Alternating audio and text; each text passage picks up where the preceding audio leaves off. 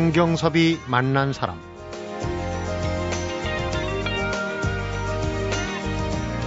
탱고는 부에노스아이레스에서 생겼다. 길게 잡아도 지금부터 약 150년 전인 1870년 즈음에 아주 미미하게 태동했으며 본격적인 탱고는 100년 전인 1900년 전후 지금의 모습을 갖췄다. 성경섭이 만난 사람, 오늘은 탱고를 찾아 떠나는 예술기행, 탱고인 부에노스아이레스를 펴낸 박종호 오페라 평론가를 만나봅니다.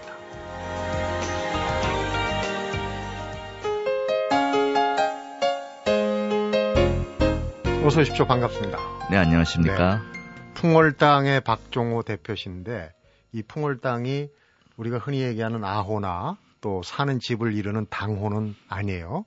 네, 그렇습니다. 클래식 음반 매장 이름인데 이름이 독특합니다. 우리가 풍월을 읊는다 할 때 그 풍월이겠죠? 물론? 그렇습니다. 네. 풍월 읊는다고 할 때 그러니까 어, 잘 생각해보면 우리나라 사람들이 옛날 조상들이 아주 멋이 있어가지고 어, 바람 불고 달 뜨면 풍을 읊는다는 네. 말을 쓰는데 그게 사실은 시를 읊는 거잖아요. 그렇죠. 그게 이제 릴릭이라고 서양 말로 할 수 있는 건데 그게 어떻게 보면은 그냥 시를 읊는 게 아니라 항상 거기에는 장단 고저가 있잖아요. 그래서 네. 운율이라는 것이 있기 때문에 네. 그게 결국 노래인 것이죠. 음. 시와 노래를 구별하지 않았기 때문에 그래서 제 생각에 서양 고전 음악이라고 하는 것을 우리나라 말로 가장 잘 멋들어지게 표현한 낱말 중에 하나가 풍월 이라고 생각을 해요. 이제 동서의 시대는 그러니까 네.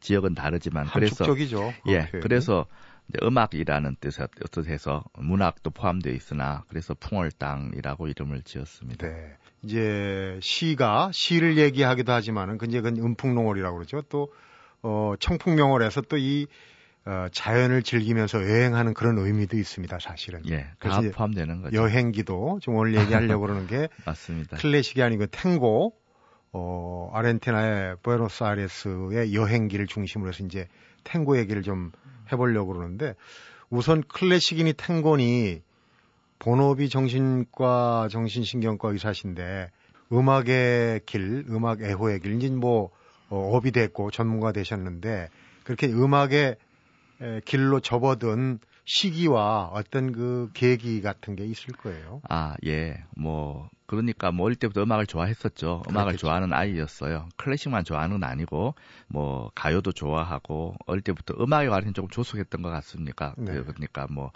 어, 초등학교 때 이미 깐손의 샹송 이런 걸 들었던 것 같고 음. 한 중학교 때쯤부터는 이제 클래식을 듣다가 대략 중학교 때부터 클래식에 천착해서 지금까지 온 것 같습니다. 네. 그러다가 우연히 풍월땅은 뭐 실은 아까 음반 매장이라고 하셨습니다만은 지금 도리어 음반의 비중이 훨씬 적고 지금은 교육이나 다른 아카데미의 네, 네. 비중이 월등히 큰 회사가 되어 있는데 그런 하나의 이제 음악 애호가를 위한 플랫폼 같은 걸 만들게 된 것은 외국에 가면은 작은 도시에도 클래식 음반 매장이나 클래식 음반을 음, 음악을 중심으로 한 살롱이나 이런 아카데미 같은 것들이 있는데 그런 것이 너무 없어서 하도 아무도 안 하니까 음. 그럼 내가 하나 해볼까라고 시작을 해서 네. 이제 한 10년 정도 되었습니다. 음, 표현하자면 이제 문화 사랑방 역할을 그렇습니다. 예. 여름철이 주로 그 유럽의 페스티벌 축제철 아닙니까? 그렇습니다. 여행을 그러니까 이제 축제를 보고 느끼고 즐기는 그런 여행을 시작한 게 꽤 오래 되셨어요. 한 20년 가까이 20년 되는 것 같습니다. 네. 그러면은 주로 유럽을 중심으로 해서 여러 개 나라를 돌아 보셨을 텐데 그런 걸 이제 다 모아서 유럽 음악 축제 순례기란 책도 내시고 그랬는데 예, 그렇습니다. 저희가 이제 뭐 음악 하면은 뭐 이태리나 프랑스나 독일이나 뭐 오스트리아 이런 거 정도를 어, 나라를 생각하게 된 그 외에도 이 항목을 보면 굉장히 많더라고요. 예. 사실 그런 우리한테 익히 알려진 나라 말고도 그 숨은 진주 같은 걸 발견하실 경우가 많이 있죠. 많으리라고 생각해요. 지금 제가 다니면서 이제 저는 직접 가서 봐야 그 성에 찼다고 할 것 같아요. 음. 유럽에 가서 보고 제가 느낀 것 중에 하나는 우리나라의 미술 교육이 너무나 프랑스를 중심으로만 되어 있다. 사실 독일 표현주의나 이탈리아 인상주의라는 게 어마어마한 분야임에도 불구하고 교과서에 언급조차 잘 되어 있지 않거든요. 네. 마찬가지로 음악에 있어서 우리는 바하, 베토벤, 브람스로 흔히 이어지는 어, 독일, 오스트리아의 음악을 알면 고전 음악을 다라고 생각하나 물론 굉장한 음악이죠. 그러나 그것만은 아니라는 걸 가보면 음. 거의 모든 나라마다 그 나라의 특색이 있고 그들의 음악이 있으며 대단히 수준 높은 공연이 항상 어, 벌어지고 있다는 걸 어, 보죠. 네. 어, 여행이라는 것은 저는 배움이라고 생각을 하고요. 항상 매일 새롭게 깨닫고 매일 나의 무지를 무릎을 치면서 어, 다시 한번 알게 되고 또 새로운 지식으로 저희 가슴을 채우고 그것이 저희 여행의 가장 큰 목적인 음, 것 같습니다. 기쁨이기도 하면서 성취죠. 예. 뭐 여러 나라를 돌아다니셨으니까 예. 다 얘기하기는 힘드시겠고 야 이런 페스티벌은 정말 권할만하다 볼만했다. 네. 그런 게 어, 있으셨으면 좀. 어, 유럽 음악 최술래기라는 책을 소개하셨는데 이게 7년 전에 이미 나왔던 책이거든요. 그리고 어, 금년에 다시 개정판을 새롭게 만들게 되었어요. 그러니까 네. 7년 전에는 없었던 페스티벌직에 들어가는 게 몇 가지 있겠죠. 그건 7년이란 세월 안에 갑자기 부상했거나 네. 새로 생겼거나 많은 사람의 주목을 받게 된 페스티벌들인데 그 중에 하나가 어, 스위스의 베리비에 페스티벌이라고 하는 겁니다. 음. 그건 스위스의 산 속에서 해발 2,000m에 있는 스키장으로 쓰여지는 마을에서 여름밤에 세계적인 음악가들이 모여서 한 한 달 정도 매일 저녁 거기서 페스티벌을 벌어지는 거예요. 매일 연주를 하는 거죠. 네. 거기서 중요한 것은 베리비에 페스티벌 오케스트라라고 하는 팀을 만드는 겁니다. 그 팀은 전 세계에서 어 100명 정도의 청소년들을 지원을 받아서 결성이 되는데 네. 그 청소년들은 이제 한 달의 휴가를 거기서 보내게 되는 거죠. 그때 그 오케스트라와 같이 어, 연주를 하게 되는 그러니까 협연이나 지휘를 하게 되는 독주자나 지휘자들이 함께 하는데 그들의 이 그 젊은이들에게 자기들이 가진 걸 다 실은 보여주는 거예요. 음, 가리키는 거죠. 전수해 주는 예, 거군요. 중요한 것은 돈을 받지 않는다는 겁니다. 그리고 거기 세계적인 사람들이 다 모이는데 돈으로 그들을 모인 얼마나 줘야 저, 저 사람이 한꺼번에 다 모일까 사람들이 많이 생각하시는데 돈을 주지 않기 때문에 모이거든요. 네. 이미 세계적인 위치에 있는 예술가들이 자기가 가진 걸 젊은이들에게 다 혜택을 주고 젊은이들이 이제 그들이 만약에 세상에 크면은 그들이 그런 어 나이나 경지에 올랐을 때 또 세상에 베풀지 않겠습니까? 네. 그렇게 이어지는 모습이 너무너무 보기가 좋죠. 돈보다 더한 가치를 추구하는 거죠. 그렇습니다. 분들. 그걸 흉내낸 페스티벌들이 우리나라에 가끔 만들어지는 것 같은데 네. 사실 우리나라든 그런 페스티벌들은 돈이 없으면은 돈이 없는 집 아이는 접근하기 굉장히 어렵거든요. 네. 그걸 보고 정말 반성해야 될 점이 야 그야말로 알프스에서 보면 타산 지석이죠. 네. 그리고 그 타산이란 말이 맞잖아요. 남의 산이잖아요. 알프스에서.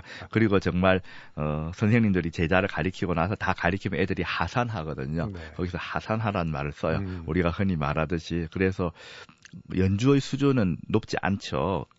젊은이들이니까. 그러나, 어, 금년에도 가서 반대 볼 때마다, 어, 세상에서 우리의 기성세대들이 무슨 일을 해야 할까? 모든 걸 다 가진 사람들이 아직도 더 가지기 위해서 더 높은 데로 올라가기 위해서만 우리가 살아가는 것이 과연 훌륭한 것인가? 음. 그렇지 않다는 걸 세계적인 예술가들의 행동을 통해서 배운다고 생각합니다. 네. 이제 클래식 전반으로 유럽의 페스티벌 얘기를 했는데 오늘의 본론으로 예. 들어가 볼까 합니다. 탱고 얘기인데 탱고 하면 아르헨티나, 아르헨티나 하면 이제 앞에서 말씀드린 부에노스아이레스 아니겠습니까? 그렇습니다. 탱고를 정색을 하고 우리가 탱고 이런 것이다라고 쓴 책이 사실 국내에 별로 없어요. 거의 없죠. 네. 네. 그런데 이제 우리 박 대표님이 여행길 겸해서 참 저도 재미있게 읽었습니다만 우선 탱고 얘기를 하기 전에 그 얼마 전에 방송사에서 조사한 걸 보니까 에, 한국인들이 제일 선호하는 월드뮤직 제3세계 음악 중에 2위가 그 여인의 향기에 나왔던 포로나 카베자. 카베자. 네. 네. 그걸 이제 2위로 꼽았고 1위가 뱃삼에 묻혀더라고요. 예, 그래서 둘다 탱고네요. 예. 네. 그래서 우선 그 영화를 생각하면서 알파치노가 시각장애 퇴역군이 나오지 않았습니까? 그 연주를 물론 가사가 있는 노래도 있지만 연주로 우선 한번 맛배기로 듣고 그걸 어, 시작으로 해서 한번 탱고 얘기를 풀어 보도록 하겠습니다. 네. 한번 들어보시죠.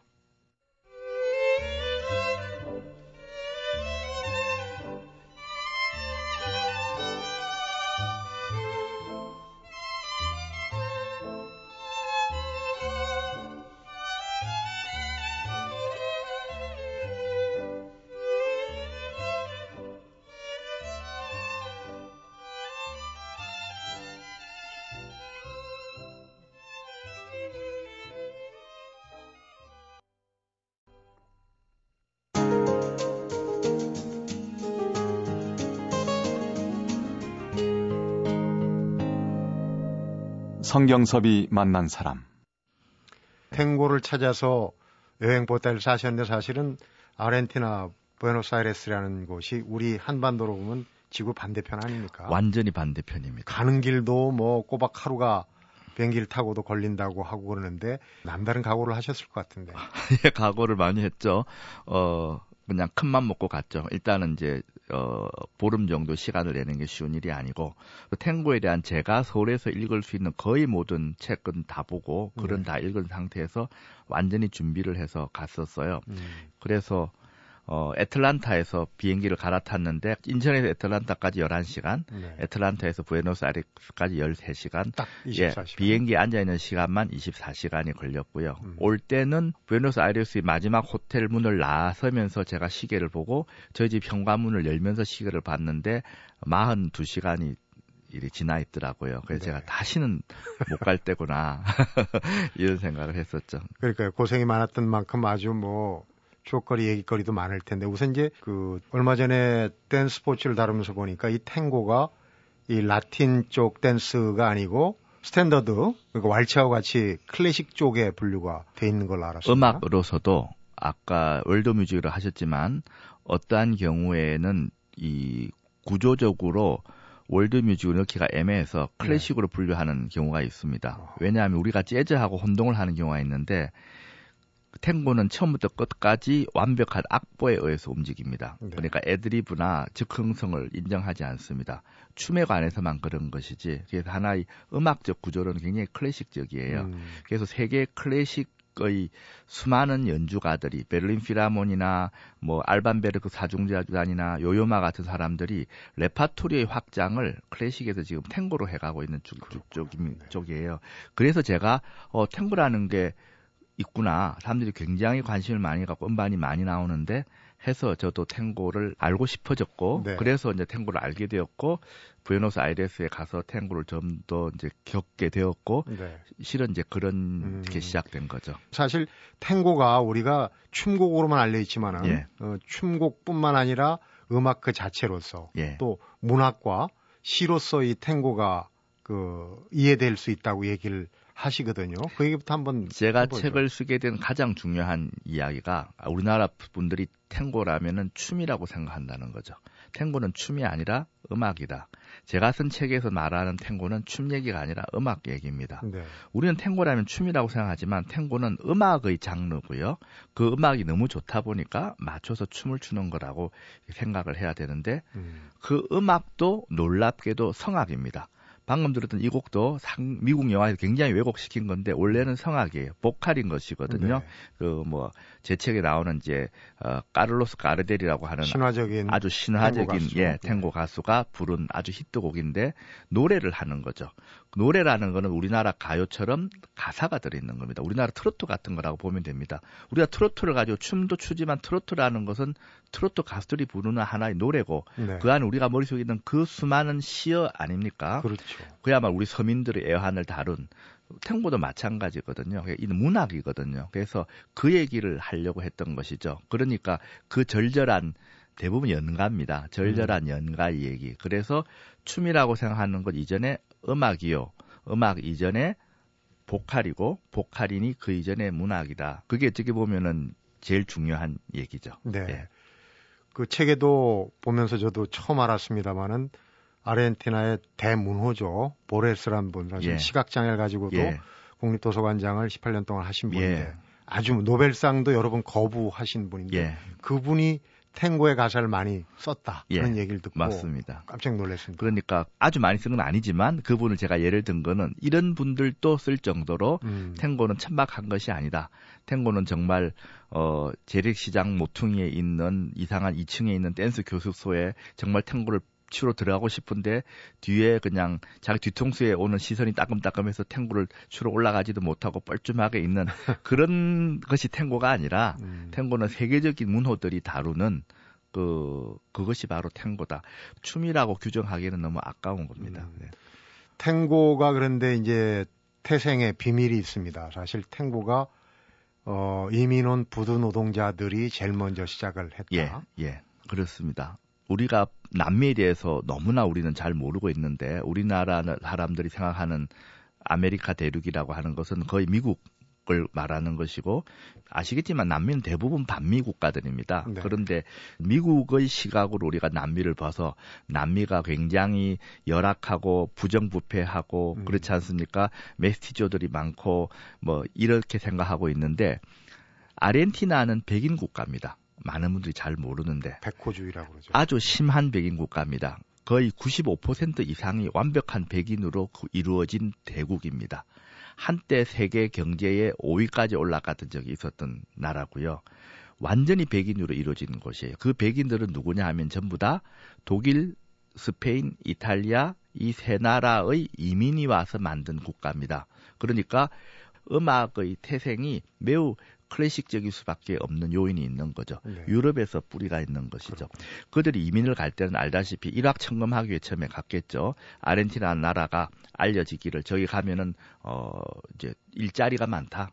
그리고 거기 가면은 은이나 금을 일확천금할 수 있다라는 생각에 갔죠. 사람들이 와서 보니까 너무 멀고 음. 고향은 가기는 쉽지 않고 거기서 그들이 외로움을 달래기 위해서 그 지금 라보카라고 하는 항구가 있는데 네. 지금은 이제 쇠락한 항구입니다만은 옛날 항구에서 부두 노동자나 그 선박 수리하는 사람들이나 또는 선원들 그리고 그들을 위해서 다른 또 일을 하는 뭐 식당이나 카페를 네. 하는 여러분들이 저녁이 되면 외로움을 달래기 위해서 머나먼 고향을 그리면서 노래를 부르고 음악을 연주하고 춤을 췄고 그 조그만한 부두에서 어, 발생된 것이 탱고입니다. 네. 생각보다 길지 않습니다. 그러니까 음. 100년 약간 넘은 겁니다.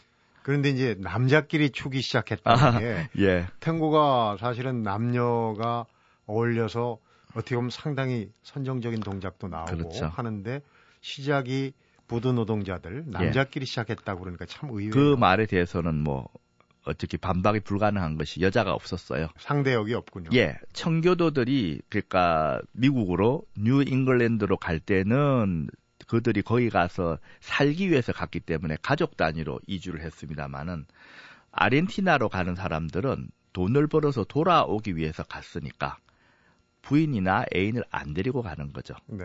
그리고 나서 돌아올 거라 생각했는데 돌아오기가 여의치 않았던 거죠. 남자가 너무 많아서 10대 1 정도의 성비를 볼 때도 있었답니다. 음. 남자 10명에 여자 하나. 그러니 연애가 이루어질 수가 없었겠죠. 그러니까 남자는 대부분 실현당하는 게 일이고 음. 여자는 남자를 바꾸는 게 일이었겠죠. 네. 어쨌거나 한 여자가 한 남자를 선택하면 나머지 아홉 명은 패배자가 되는 거지 않습니까? 음. 그 사람들이 실현당한 아픔에 고향을 잃은 어떤 외로움, 고향에 대한 향수, 동경 이런 걸 다 섞어서 음악을 만들었는데 춤을 추려고 하니까 춤을 출 상대가 없으니까 이전에 그때는 남자끼리 췄어요. 그 네. 사진도 있고 저는 아르헨티나에서 이제 뭐 비디오 테이프도 많이 가지고 왔는데 그 자료들이 다 보면은 정말 남자 두 명이 정장을 하고 이렇게 탱고를 추는 그런 쇼를 지금도 합니다. 네. 굉장히 보기에 음, 아름답습니다. 그렇군요. 네. 지구 반대편 보에노스아이레스에 이제 참 고생 끝에 예, 다녀오셨는데 무슨 부에노스아이레스라는 이름이 공기가 상당히 좋은 곳이라는 그런 그 현지어로는 그런 뜻인 것 같아요. 예, 부에노스라는 게 네. 이제 좋다는 말이잖아요. 음. 우리가 뭐 부온 이런 말이 라틴어로 다 좋다는 맛이니까 네. 아이레스라가 에어라는 에어고. 뜻이에요. 그러니까 좋은 공기라는 말이에요. 도시 이름이. 실제로는 어떤 도시입니까? 저는 그때 너무 기침이 심해가지고요. 부에노스아이레스를 가면은 이름처럼 그러면 공기가 좋으니까 내가 기침이 나을지도 모른다라는 또 하나의 생각을 가지고 있었어요. 네. 공항에 내리는 순간 막 매연이 심해가지고요. 아이고 이거 잘못 왔구나. 왜냐하면 이 아직 우리나라처럼 무연 휘발유를 100% 쓰지 않기 때문에 생각보다 공기가 그렇게 좋지는 않아요. 음. 그리고 엄청난 대도시고요.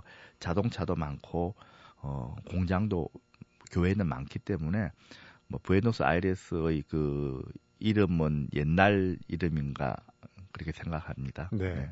그런데 이제 그 공기는 그렇다 쳐도 탱고를 비롯해서 책 읽는 사람이 많고 네. 뭔가 문학적이고 시가 흐르는 시가 어울릴 듯한 도시라는 그런 이제 표현을 해놓으셨고 저는 세상에서 가장 아름다운 도시 중에 하나라고 생각을 해요. 굉장히 매력 있는 도시라는 생각이 듭니다. 거기에는 정말 모든 것이 다 있다.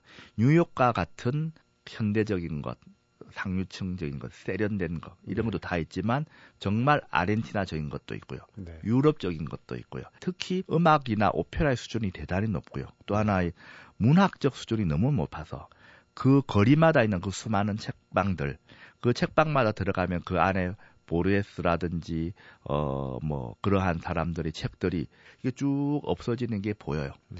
이게 왜 책을 많이 읽는가 했더니 우리나라는 책을 하나 만들고 나면 아무리 베스트셀러라고 하더라도 한반도에서만 팔리지 않습니까? 네. 부에노스아이레스만 아니라 남미는 다 스페인어를 쓰니까 스페인어 책이 하나 나오면은 아르헨티나에서 히트를 치면은 우루과이나 파라과이나 칠레나 페루나 볼리비아에서 다 읽게 되는 시장이 거예요. 예. 같은 문화적으로 문학적으로 한 나라인 거예요. 네. 그 시장의 크기는 어마어마하죠. 그러니까 거기에서 생각하는 출판 시장의 규모나 그 수준이라는 것은 정말 우리는 정말 부러워할 정도로 크고 넓어서 야 이렇게 책을 많이 읽고 책의 천국이 있을까 이런 생각도 제가 음. 예, 느꼈습니다. 부에노스아이레스 탱고 기행 정말 관심이 가는데 어, 잠시 후에 탱고를 중심으로 해서 한번 어, 재미난 얘기가 많이 기대가 됩니다. 네. 성경섭이 만난 사람 오늘은 박종호 오페라 평론가를 만나보고 있습니다. 성경섭이 만난 사람. 부에노스아이레스에서 정말 구경거리가 특히 탱고와 관련해서 많았을 것 같아요. 그러니까 이제 세계에서 네. 손에 꼽는 좋은 도시라고 예. 추억의 도시라고 얘기하는 예. 아닐까 싶어요. 탱고바를 많이 다녔죠. 탱고바라는 데가 있고 밀롱가라고 하는 데가 있고 두 가지가 있는데요. 네. 엄밀히 말하면 조금 다릅니다. 탱고바는 프로페셔널 연주가들이 연주를 하고 춤을 추고 그걸 우리가 술이나 밥을 먹으면서 보는 거예요. 극장 식당 같은 그런 형태. 식으로. 그걸 탱고바라고 하고요. 밀롱가라고 하는 거는 시민들이 직접 춤을 추는 곳이에요. 춤을 좋아하는 사람은 밀롱가를 가야 되는 거예요. 내가 춤을 추기 위해서는. 그러나 네. 밀롱가의 음악적 수준이나 춤의 수준은 별로 높은 건 아니죠. 그러나 탱고 바는 정말 구경하기 위해서는 마치 극장 수준의 공연 앞에서 보여주는 거죠. 네. 그러니까 저는 뭐 매일 탱고 바와 밀롱가를 합쳐서 하루에 최소한 두세 개씩은 다녔던 것 같아요. 음. 탱고에 연주하는 악기 중에 아주 예. 독특한 악기가 있습니다. 예, 반도네온. 반도네온. 네. 그 생기기는 아코디언 비슷하게 생겼는데 아코디언하고 거의 비슷하게 생겼는데 사이즈가 한 절반밖에 되지 않습니다. 그렇죠? 그래서 반도네온이라고 하는 거예요. 네. 음. 그건 농담이고요. 뭐, 반도네온은 잘 보면은 아코디언은 한쪽에 이렇게 건반이 있고 네. 한쪽에는 이렇게 키가 있는데 반도는 양쪽 다 키만 있습니다. 단추만 있습니다. 네. 그래서 연주가 굉장히 까다롭습니다. 그리고 반밖에 되지 않으니까 그 울림통을 느리기가 용이합니다. 쉽게. 그래서 훨씬 많이 늘어나니까 아주 다양한 테크닉을 보일 수 있죠. 반도네온은 독일 악기입니다. 네. 독일 사람들이 아르헨티나로 이민을 갈 때 반도네온을 가지고 갔어요. 어, 예배를 볼 때 반주하기 위해서. 음. 그런데 도착하고 나니까 그 악기를 갖고 온 거 아닙니까? 네. 그래서 탱고에 바로 도입이 되게 되어서 이제 탱고의 음색을 대표하는 그런 악기가 되었죠. 네. 제대로 된 탱고 오케스트라를 보면은 이걸 이제 좀 어려운 말로 오케스트라 티피카라고 하는데 앞에 반도네온 연주자를 한 명을 두니까 네 명 정도를 둡니다. 그 네 명이 동시에 쫙 쫙 소리를 내면서 연주를 하면은 그 느낌이라는 게 굉장히 볼륨이 크고 아주 강렬한 맛을 주거든요. 네. 그것이 지금 탱고 음악 작곡에 많이 도입이 되어서 탱고에서 반도네온은 빼놓기 어려운 음. 악기죠. 탱고의 역사 또 부에노스아이레스 얘기를 들었지만 탱고에서 빼놓을 수 없는 게 누에보 탱고, 탱고가 이제 아, 변신하지 않습니까? 예, 그러니까 예. 5, 60년대쯤 돼서 여러 가지 음악 그 뭐랄까 사조들이 바뀌지 않았습니까? 예. 뭐 재즈도 나오고 로큰롤도 나오고 그런데 한때 밀려났다가 다시 탱고가 중흥하는 계기를 이제 누에보 탱고다 예. 이렇게 어, 예. 피아졸라라고 하는 사람이 아스트로 피아졸라라는 사람이 단 한 사람이 만들어낸 겁니다. 그의 누에보 탱고 즉 새로운 탱고란 뜻인데 이전까지 탱고는 다른 사람을 위해서 하는 거였어요. 술집에서 네. 다른 사람이 노래하고 춤추라고 해주는 거죠. 하나의 소위 말해서 댄스홀의 악사와 같은 음. 이러한 연주가로 전락되어 있었던 것인데 본인은 내가 탱고 연주를 할 테니까 너희들은 돈을 내고 와서 밥도 먹지 말고 술도 먹지 말고 앉아서 들어라. 그게 뭐예요? 클래식 음악 연주회와 똑같은 거죠. 네. 그래서 부에노스 아이레스에 가면 콜론 극장이라는 극장이 있는데 세계에서 가장 큰 오페라 하우스입니다. 피아졸라가 나는 콜론 극장에서 연주하게 될 거다. 사람들이 전부 그 말에 동료들이 비웃었어요. 야, 네가 클래식 연주자 인 줄 착각하고 있느냐? 너는 일개 탱고의 반도네온 연주자야. 이렇게 얘기했습니다. 그는 반도네온 하는 사람이었어요. 네. 결국은 그는 미국과 파리를 가서 완전히 클래식 음악을 다시 공부해서 클래식 음악적인 어, 탱고로 다시 만들게 되어서 탱고의 수준을 오늘날에 올려놨어요. 네. 그래서 여러분 우리나라에서 잘 아시는 뭐 리베르탱고라든지 뭐 아디오스 노니노라든지 이런 곡들이 전부 다 피아졸라 곡이거든요. 음. 클래식 음악가들이 연주하는 곡 중에 많은 수가 피아졸라입니다. 음. 그래서 피아졸라의 누에보 탱고라는 것이 탱고의 수준을 완전히 올려놨고 그것 때문에 탱고가 클래식의 영역에서 거론되게 된 겁니다. 네. 네. 그러니까 춤곡에서 이제 듣는 네, 독립된 연주형 음악 장르로서의 예. 그 음악적 지위를 확보한 게 이제 누에 맞습니다. 그러니까 아예 가사도 없고 이제 진짜 연주를 위한 연주. 그래서 이러한 누에보 탱고는 세계적인 오케스트라, 뭐 베를린 필하모니 오케스트라 같은 데서도 다 연주하고요. 네. 이제는 클래식 음악의 사전에 정식으로 이름이 올라 있는 사람입니다. 음. 피아졸라는. 네. 말씀을 쭉 듣고 보니까 탱고가 이렇게 매력 있는 음악인지 오늘 설명을 듣고 저도 처음 알았습니다. 아, 청취자분들도 예. 그런 느낌을 가지신 분들이 많을 텐데 어떻습니까? 앞으로 이제 클래식 평론가시지만은 탱고도 나름대로 일을 벌이셨으니까 이제 이게 국내에서 우리 탱고 음악을 즐길 수 있는 뭔가 역할을 하셔야 되지 않을까 생각이 드는데. 어, 아니요. 책 쓴 걸로 전 흡족하다고 생각을 합니다. 그런데 우리나라에서 무슨 탱고라고 하는 것이 어떠한 장을 펼치기는 어려운 것이고요. 네. 저는 각 개인이 아 이러한 영역도 있구나. 특히 탱고를 가르쳐 드리려고 하는 것도 하나의 목적이지만 네. 또 하나는 우리가 알고 있는 분야나 영역이라는 것이 얼마나 편협되는 것인가. 제가 모두에 일기 드렸듯이 우리가 알고 있는 고전 음악, 독일적인 우리가 알고 있는 어 서양 미술, 프랑스를 중심으로 하는 것이 얼마나 좁은 분야에서 우리는 있는가. 그러니까 우물 안에 있는 사람들에게 바다를 바다라는 것이 있기는 있다라는 걸 얘기하려고 한 것도 탱고 책을 쓰게 된 큰 사실은 목표 중에 하나였어요. 네. 저는 탱고에 내 남은 어, 시간을 바칠 생각은 없고요. 조금 더 넓은 바다로 나가고 싶습니다. 음, 클래식에서 이제 탱고에 한 바다를 발견하셨고 예. 지금 또 발견해 가고 계시는 바다는 어떠십니까? 어, 있죠. 지금의 관심 분야는 저는 교육입니다. 교육. 교육이라고 하는 테마 안에서 그 안에 음악도 있고 오페라도 있는 것이지. 저는 음악에 뭐 인생을 바친 사람도 아니고 오페라를 직업으로 하는 사람도 아니죠. 다만 그것은 제가 사람 얘기를 하기 위한 하나의 소재라고 저는 생각을 해요. 네. 음악이나 오페라나 탱고나 다 저에게는 그런 소재이기 때문에 네. 그것보다는 보다 우리 개인 하나하나가 발전해 나가고 훨씬 더 우리가 새로운 삶을 깨우쳐 가면은 음. 개개인의 삶이 더 행복해지고 나아가 사회도 더 멋지지 않을까 이런 생각을 요즘 많이 합니다. 네, 그러니까 어, 최종 목표는 한마디로 잘라 얘기하기는 그렇지만 이제 교육이라는 부분에 좀 어, 관심을 예, 두고 예, 계시는 사회적 거군요. 교육 네. 그러니까 학교의 책상에서 다 할 수 없는 그런 교육 그런 것 즉 그러니까 이제 제가 나이가 50이 넘다 보니까 제가 음악을 듣고 오페라를 보고 페스티벌을 다니고 여행을 다녔던 것들을 자꾸 어떠한 형태든 간에 나눠주고 싶은 것이죠. 네. 그런 것 같아요. 음. 근데 어떻게 구체적인 건 아직 잘 모르겠습니다. 잘 오늘 그런 의미에서 어, 부에노스아이레스에서의 탱고 기행을 통한 그런 어, 재밌는 이야기와 정보의 나눔 정말 뜻깊었다고 생각합니다. 오늘 시간 내주셔서 고맙고요. 바쁘신데 오늘 감사합니다. 아유 감사합니다. 성경섭이 만난 사람 오늘은 탱고를 찾아 떠나는 예술기행 탱고인 부에노스아이레스를 펴낸 박종호 오페라 평론가를 만나봤습니다.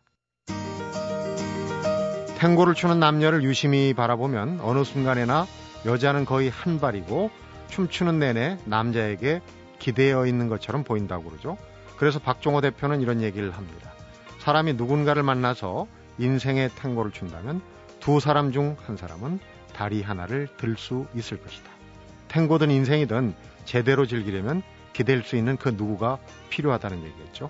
성경섭이 만난 사람 오늘은 여기서 인사드리겠습니다.